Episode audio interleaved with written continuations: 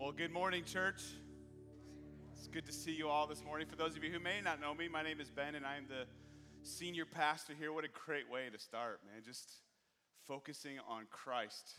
And that's really what, we're, what the message is all about this morning. And so open your Bibles to Acts chapter 2 uh, as we continue our series in the book of Acts. Acts chapter 2. Now, if I were to say the word Netflix, I would assume that each and every person here knows of it, and I'm guessing the majority of us have a subscription to it or have had a subscription to it. And of course, it's one of the top content platforms in the world. One website I saw this week said that Netflix has a net worth of $40 billion in 2021. $40 billion. Now, but it wasn't always that successful. How many of you remember when Netflix was a DVD service where you'd, you'd, you sign up for one and they'd mail you a DVD? Remember that? Well, they were in trouble early on, and it, it started in 1997. And in the year 2000, the founders, they approached Blockbuster. You ever heard of Blockbuster Video? And they were looking to sell Netflix to them for $50 million. Now, at this point, Blockbuster was worth about $6 billion, and they were one of the top, if not the top, DVD rental companies in the world. And they were on their way up while Netflix was just struggling to, to survive. In fact, in the year 2000, their losses ended up being about $57 million. So they were in trouble, coming to Blockbuster saying, Well, you bail us out. Well, Blockbuster didn't want to buy, and so they turned them down. And obviously, fast forward today, and there remains one blockbuster store in the entire world, and that's in Bend, Oregon. And of course, we know what happened to Netflix, as I mentioned earlier, worth $40 billion. Blockbuster missed an opportunity. They missed their chances to where we could be subscribing to Blockbuster today. It's not the first business opportunity that was missed by others. It's not the first big thing that the world has missed. In fact, when we look at the book of Acts, the people during that time, the Jews, missed the fact that they had the greatest person who had ever lived before them, and they crucified him. And what we're going to find out today, though, is the one that they crucified is Lord and Savior. Jesus is Lord and Savior. So if you're a title person, there's your title. We're looking at Acts 2, verses 22 through 36. So follow along with me as I begin reading in verse 22. Men of Israel, hear these words Jesus of Nazareth, a man attested to you by God with mighty works and wonders and signs that God did through him in your midst, as you yourselves know this Jesus, delivered up according to the definite plan and foreknowledge of God, you crucified and killed by the hands of lawless men. God raised him up, loosing the pangs of death, because it was not possible for him to be held by it. For David says concerning him, I saw the Lord always before me, for he is at my right hand that I may not be shaken. Therefore, my heart was glad and my tongue rejoiced. My flesh also will dwell in hope. For you will not abandon my soul to Hades, or let your Holy One see corruption. You have made known to me the paths of life. You will make me full of gladness with your presence. Brothers, I may say to you with confidence about the patriarch David that he both died and was buried, and his tomb is with us to this day. Being therefore a prophet, and knowing that God had sworn with an oath to him that he would set one of his descendants on his throne, he foresaw and spoke about the resurrection of the Christ, that he was not abandoned to Hades, nor did his flesh see corruption. This Jesus God raised up, and of that we all are witnesses. Being therefore exalted at the right hand of God, and having received from the Father the promise of the Holy Spirit, he has poured out this that you yourselves are seeing and hearing. For David did not ascend into the heavens, but he himself says, The Lord said to my Lord, Sit at my right hand until I make your enemies your footstool. Let all the house of Israel therefore know for certain that God has made him both Lord and Christ, this Jesus whom you crucified. Let's pray. Lord, what an amazing text. As Peter is calling out the Jews for what they did to Jesus by crucifying him on the cross. And the truth and the reality is, Lord, is that each and every person here took part in that crucifixion. Was our sin that placed Jesus on the cross. But it was in God's perfect plan for that to take place so that we would be made right with you. And so, Lord, my prayer for us this morning is first and foremost for believers that we would be humbled this morning. That we would be reminded of our sin that placed Jesus on the cross. But Lord, even in that humility, I pray that it would lead to joy, knowing that Jesus went to the cross for a purpose to win our forgiveness. Oh Lord, may it cr- create in us a joy that would lead us to take the gospel to the end of the earth, no matter the cost. And Lord, my prayer for those who do not know you as Savior, that you would open their eyes. Lord, that they would see that Christ indeed is the Lord and Savior. And the only response is to humble ourselves and to repent and place our trust and faith in you. And I pray, I pray that there would be those, if if they don't know you, that they would walk out of darkness into light this morning. So, God, would you give me clarity as I declare your word, that I would do it faithfully? Lord, that you would give all of us ears to hear, hearts to perceive what it is that we need to take home and what we need to change, what we need to believe. Lord, would you do what only you can do this morning, Father? I plant and I water, but only you bring the growth. So, Lord, would you bring that to us this morning through your word? And it's in Jesus' holy name we pray. Amen. Well, as we mentioned last week, uh, Peter is in the middle of a sermon. And we need to understand that this is not the sermon in its entirety. Uh, it's not written in complete everything that he said. Uh, rather, we're getting the highlights of the most important things that Peter said in this sermon. Uh, last week we looked at the beginning of the sermon where Peter was showing the people that, you know, remember they were accusing uh, the disciples who were speaking in tongues of being drunk. And Peter was saying, That's impossible. It was in the morning. And then he pointed them back to the book of Joel, a prophet whom they would have known of, who spoke of these things taking place. Like, this is the work of God. They're not drunk. In fact, they are being led by the Holy Spirit, this Holy Spirit that was promised. If you would have known the Bible and what God give, gave us in His Word, you would know that this was coming. And then we saw as well, with the outpouring of the Holy Spirit, that there is no age discrimination. There's no gender discrimination. There's no social class discrimination. In fact, all who call on the name of the Lord will be saved. Anyone who genuinely repents of their sin and places their faith in Christ shall receive the Holy Spirit. But Peter needed to explain who the Lord is because they would have taken that as if he's speaking of the God of Israel who would save them from the, from the Romans, from the kingdoms of this world. And they didn't realize the greatest enemy was their own heart. And so they needed to understand who the Lord is that saves. And Peter is going to point out that it is Jesus who was their Savior, whom they crucified. And so Peter is going to lay out for us the proof that that is so. And so let's dive into the passage. The first thing that we need to see is this the death of Jesus was God's plan. The death of Jesus was God's plan. Look again at verse 22. Men of Israel, hear these words Jesus of Nazareth, a man attested to you by God with mighty works and wonders and signs that God did through him in your midst as you yourselves know.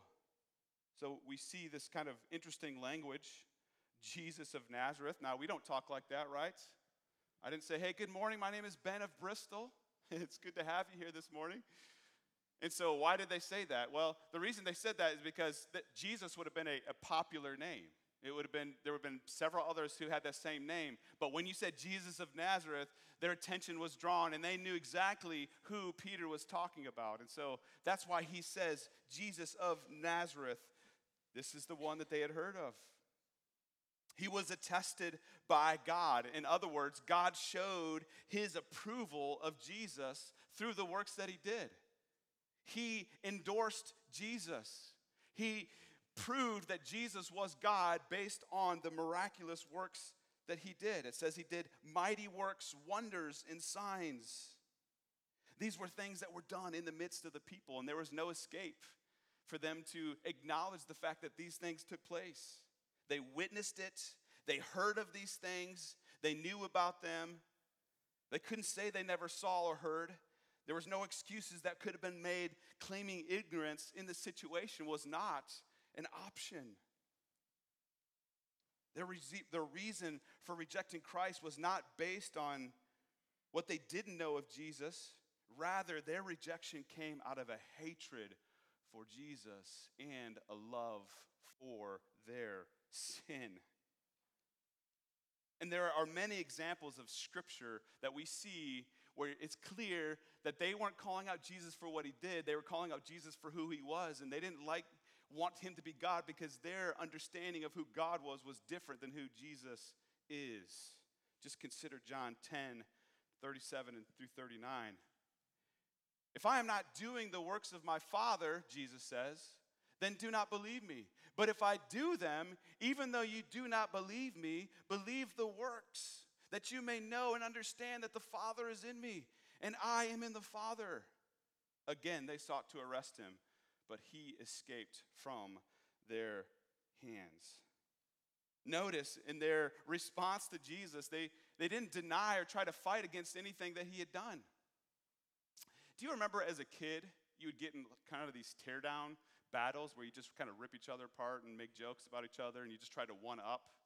And oftentimes when you when the person like there's clear winner. The other person would just say something to the effect of, well, you're stupid. Remember those things? This is in effect what they're doing. Well, Jesus, you're stupid. Because they, had no, they had no category for Jesus. He shattered everything that they thought of who God was.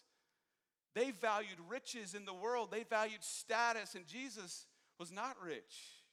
Jesus is not somebody that we would look at and think, wow, this is a mighty king. And so they hated him for who he was because he was everything that they could not be in their religion. And so, what did they do? They crucified him. Look at verse 23. This Jesus, delivered up according to the definite plan and foreknowledge of God, you crucified and killed by the hands of lawless men. Make no mistake, it was the people who crucified Jesus. But this was no surprise to God. This was not outside of his plans. This wasn't plan B, like, oh, wait, they're going to throw him on the cross. Now what do we do, Trinity? Let's get together and figure out what's going on. Jesus was delivered up according to the definite plan. Do you see the strength and the power in what he's saying? This was God's definite plan for Jesus to be crucified.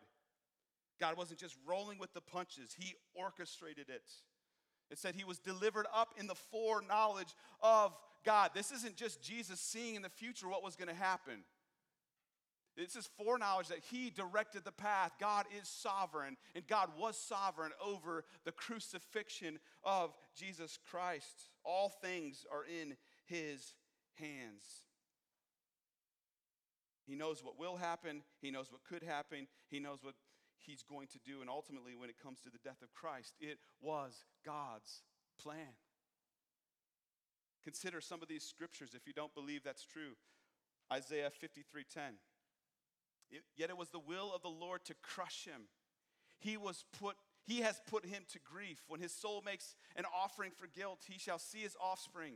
He shall prolong his days. The will of the Lord shall prosper in his hand. Go back to the beginning yet. It was the will of the Lord to crush his son. Consider Romans 3:25. God put Jesus forward as a propitiation by his blood.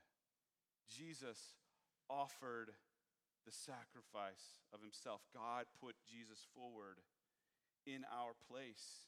It was God ordained. Romans 8:32 says, "He who did not spare his own son but gave him up for us all, how will not also with him graciously give us all things?" The death of Christ was the plan of God. Now there are a lot of potential questions that could arise in light of this. You know, if I were to express this to some people, even in the church, they would say that it's cosmic child abuse. That's the, that's the argument that people make. How could God kill his own son? That's child abuse. That's not what a God, a loving God, would do. But we must understand that Jesus was not forced to the cross. He wasn't running away and Jesus dragged, or God dragged Jesus to the cross. Jesus went willingly. Consider Hebrews 12, verse 2. Looking to Jesus, the founder and perfecter of our faith, who for the joy that was set before him endured the cross, despising the shame, and is seated at the right hand of the throne of God. This wasn't child abuse, this was orchestrated by the Trinity of God, and Jesus willfully went about the will of his Father because he saw the joy that was set before him. In light of this thinking, there is another argument that is made. If it was God's plan to crucify Jesus, then those who crucified him shouldn't be held accountable because God made them do it. To that, to that I would say there's a big assumption. That is assuming as if the heart of man is good and only does good things. You're assuming that they were only up to good. And then all of a sudden they're in a trance. I must kill Jesus. Like they're going one direction, all of a sudden they're, they're kind of turned in a different direction. God wasn't forcing them against their will. They hated Jesus internally. This wasn't a new thought to them, this was a natural thought of man because of sin. We are all born haters of God. These people who crucified Jesus are not innocent because it's God's plan, they're guilty because that was what was in their heart. And so, as we think about this, what does the fact that Jesus' death was God's plan mean for us? Two things. The first is this it means that we are guilty. It means that we are guilty. Jesus had to be crucified. There was no other way. We were separated from God because of our sin, and only a perfect sacrifice, not by an animal, which had been done for the thousands of years before that. A perfect man must take the place of sinful man in order for us to be made right with him. And because of the fact that Jesus had to to die for the sins of all man means that we were guilty in the first place to make him have to go to the cross.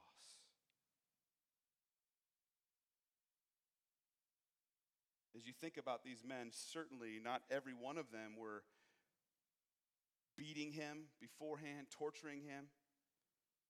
Not everybody there was even present at the crucifixion, and yet Peter says, You all crucified him.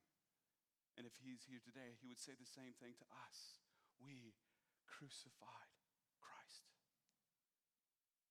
That should leave us humbled that we caused a perfect man his life.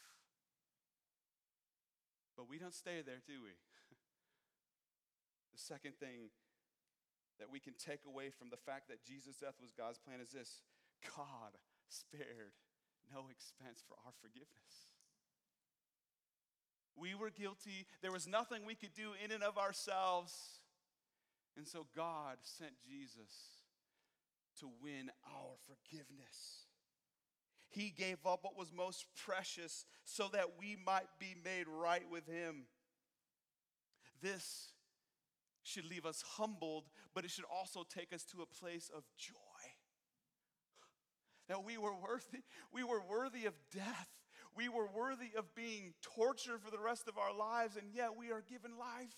We exchange our sin for Christ's righteousness. That should leave us overjoyed, Christian. Nothing you can do can earn his favor. We can't do enough good works to cover the bad that we have done. We are sinful to the core, and the only thing we can do is lay our life down and take up the life of Christ. Fact that it was God's plan for Jesus' death should leave us humbled and should leave us overjoyed. There's now no condemnation for those who are in Christ Jesus. Do you find yourself refreshed regularly in humility because of what Christ has done? And then are you also, is your life defined by joy because of what Christ has done for you? We must remember the death of Jesus was God's plan. Look at verse 24. God raised him up, loosing the pangs of death because it was not possible for him to be held by it. Here's the second thing that we see it was impossible for death to hold Jesus down. It was impossible. There was no chance that death would have held Jesus down.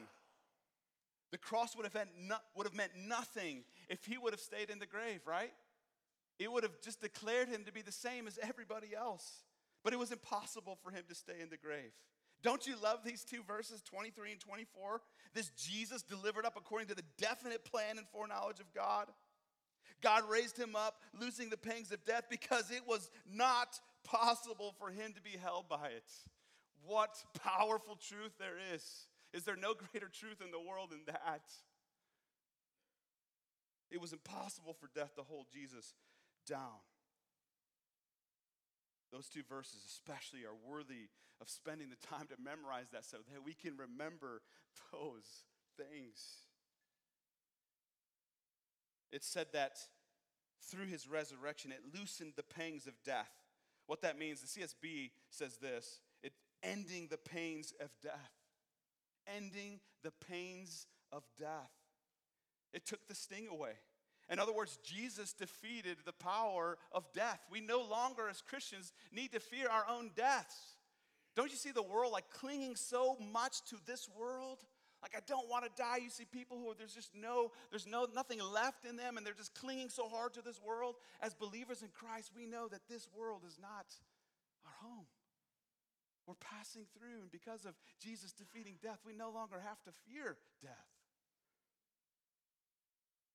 Death is a very final event, is it not? And for so many, it is associated with hopelessness. But for those in Christ, for believers, death means our homecoming. And so we strive, we run the race, we finish the race. And when death comes, we are ushered in to the eternal glory of our Savior. Amen? Death is no longer something that we need to fear. But there were skeptics here. There were skeptics of Jesus' resurrection. There were lies going around. And so Peter knew this, and so he was prepared. Look at verse 25. For David says concerning him. Now, just look at that first word there for. This is repeating back, this is going back, pointing back to what he just said. He's referring back to the previous verses about Jesus' resurrection. He's about to give validity to the resurrection based on somebody that the Jews highly respected. And this passage here that he mentions is from Psalm 16, verses 8 through 11. It's from David. And of course, they knew that in the line of David there was a king. And so they were long awaiting for this king of David to come. And so when he spoke David, they, their ears perked up. Like, Okay, what's he about to say? This was a big deal for them. David was a hero to the Jews. And so look at what verse 25 says and following. I saw the Lord always before me, for he is at my right hand that I may not be shaken. Therefore, my heart was glad and my tongue rejoiced. My flesh also will dwell in hope, for you will not abandon my soul to Hades, or let your Holy One see corruption. You have made known to me the paths of life. You will make me full of gladness with your presence. And so here we have David, whom God told would have a descendant who would fill the throne forever.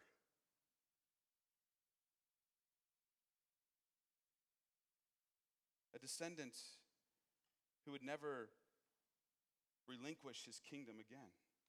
And so he gives a prophecy of Christ, looking forward to the day his descendant will reign as king forever. Well, you might be asking, well, how do you know this is a prophecy? Like, how do you know it's not just David thinking, like, speaking of himself and something that happened with David? Well, to that, Peter says, thanks for asking. and again, he's on top of it, and he anticipates the question. And look how he responds in verse 29. Brothers, I may say to you with confidence about the patriarch David that he both died and was buried, and his tomb is with us to this day. Being therefore a prophet, and knowing that God had sworn with an oath to him that he would set one of his descendants on his throne, he foresaw and spoke about the resurrection of the Christ, that he was not abandoned to Hades, nor did his flesh see corruption. This Jesus God raised up, and of that we all are witnesses. What's Peter pointing out here? He's pointing out that, hey guys, you know this. David's tomb right over there. David died and he was buried, and his body is still in that tomb. How could he possibly be speaking of himself there? It says that, look, look again. It says his soul will not be abandoned to Hades, and he won't let his Holy One see corruption. What the corruption means there is just won't see death and decay of the body. David was in the grave that they knew where it was at. He had died, and his body, therefore, was corrupted because of his own sin. It was not possible for David to rise again. But for Jesus, it was not possible for him to stay in the grave because he is the Holy One who did not see corruption.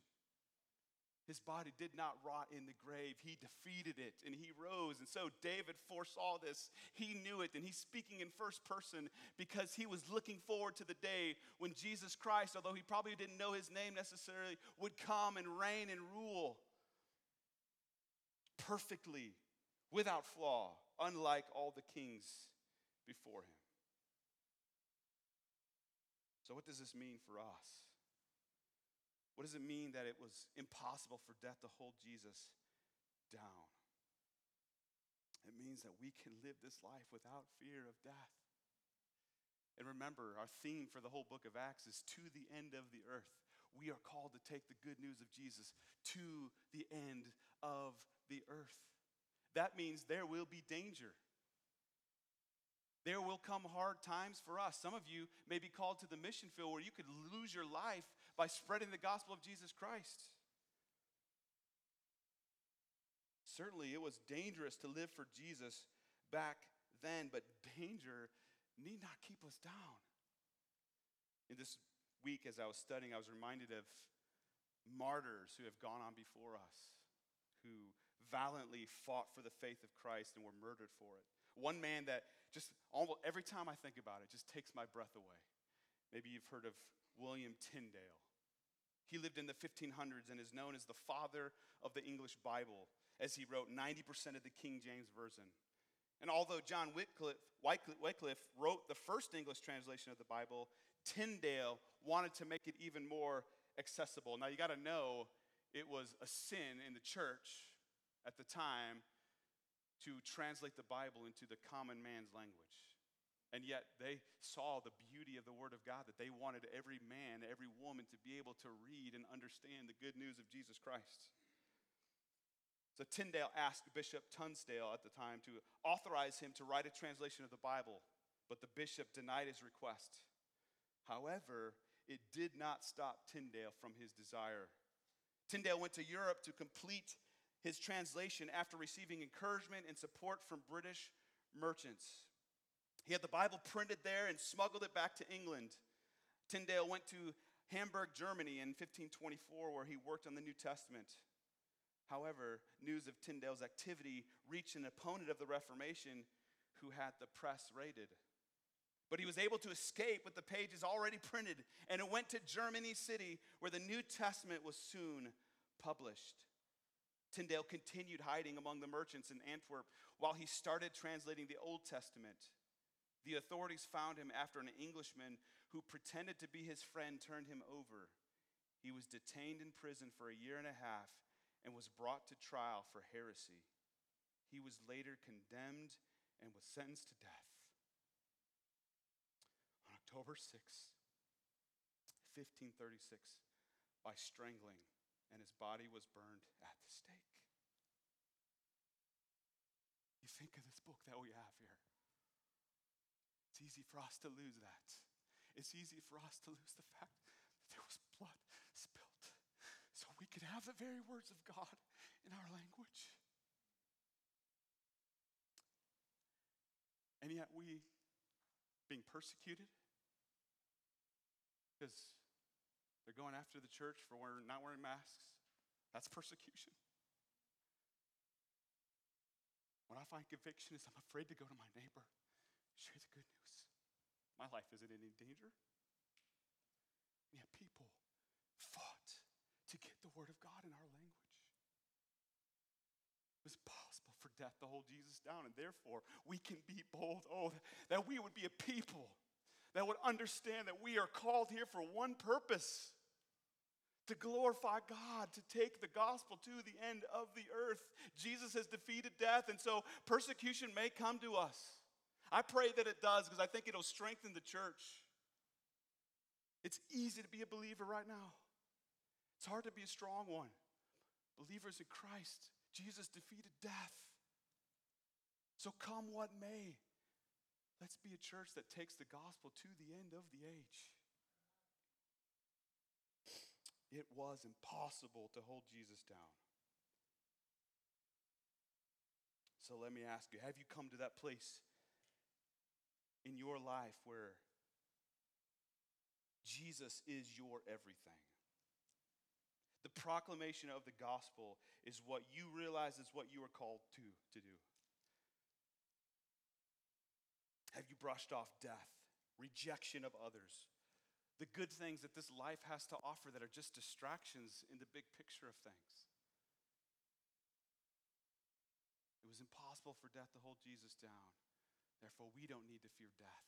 So let us be the men and women of God He's called us to be no matter the cost. Look at verse 33. Being therefore exalted at the right hand of God, and having received from the Father the promise of the Holy Spirit, he has poured out this that you yourselves are seeing and hearing. For David did not ascend into the heavens, but he himself says, The Lord said to my Lord, Sit at my right hand until I make your enemies your footstool. Let all the house of Israel therefore know for certain that God has made him both Lord and Christ, this Jesus whom you crucified. And so, having shown that the death of Jesus was God's plan, having proven that God raised Jesus from the dead, and that David foretold this in the book of Psalms, there is only one conclusion we can come to Jesus is Lord and Savior.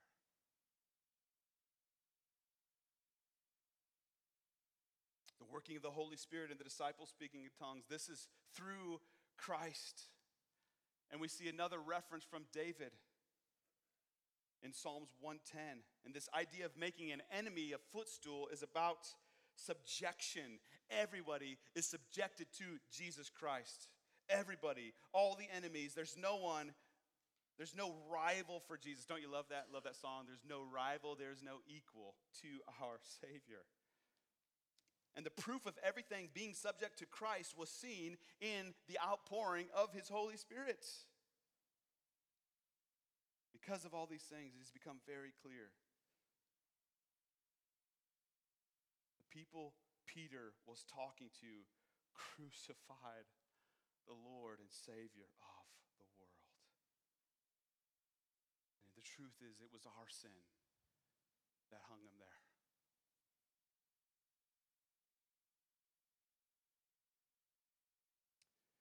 We are just as guilty as they were. We miss Christ. We don't see him in our day to day life sometimes. And our only proper response is to worship him. He is worthy of everything. He's worthy of William Tyndale giving his life, of John Wycliffe giving his wife, his life, of all the martyrs in the world, of all those that we will read about in the book of Acts who gave their lives. Jesus is worthy.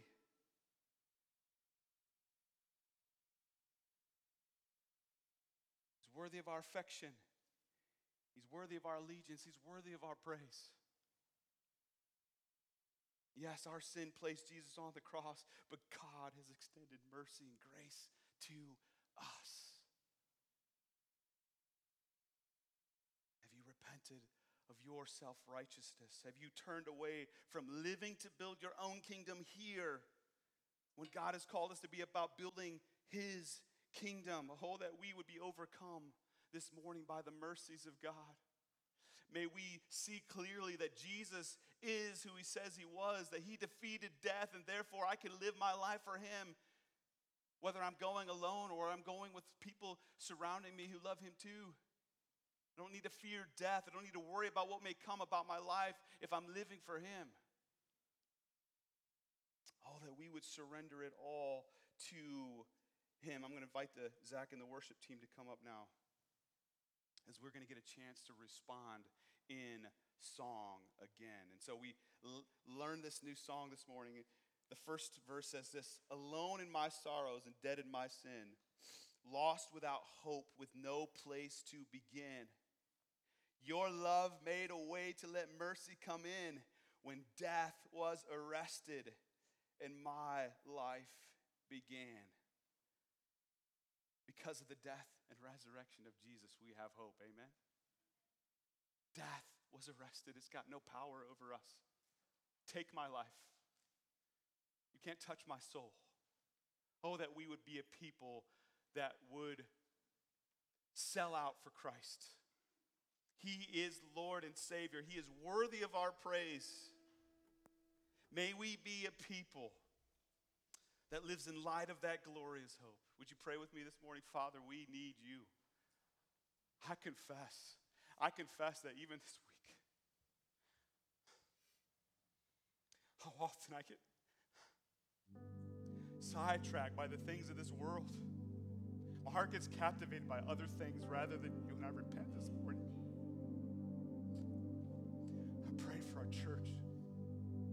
God, that we would lay aside the things of this world that our eyes would be open to see the emptiness that this world has to offer.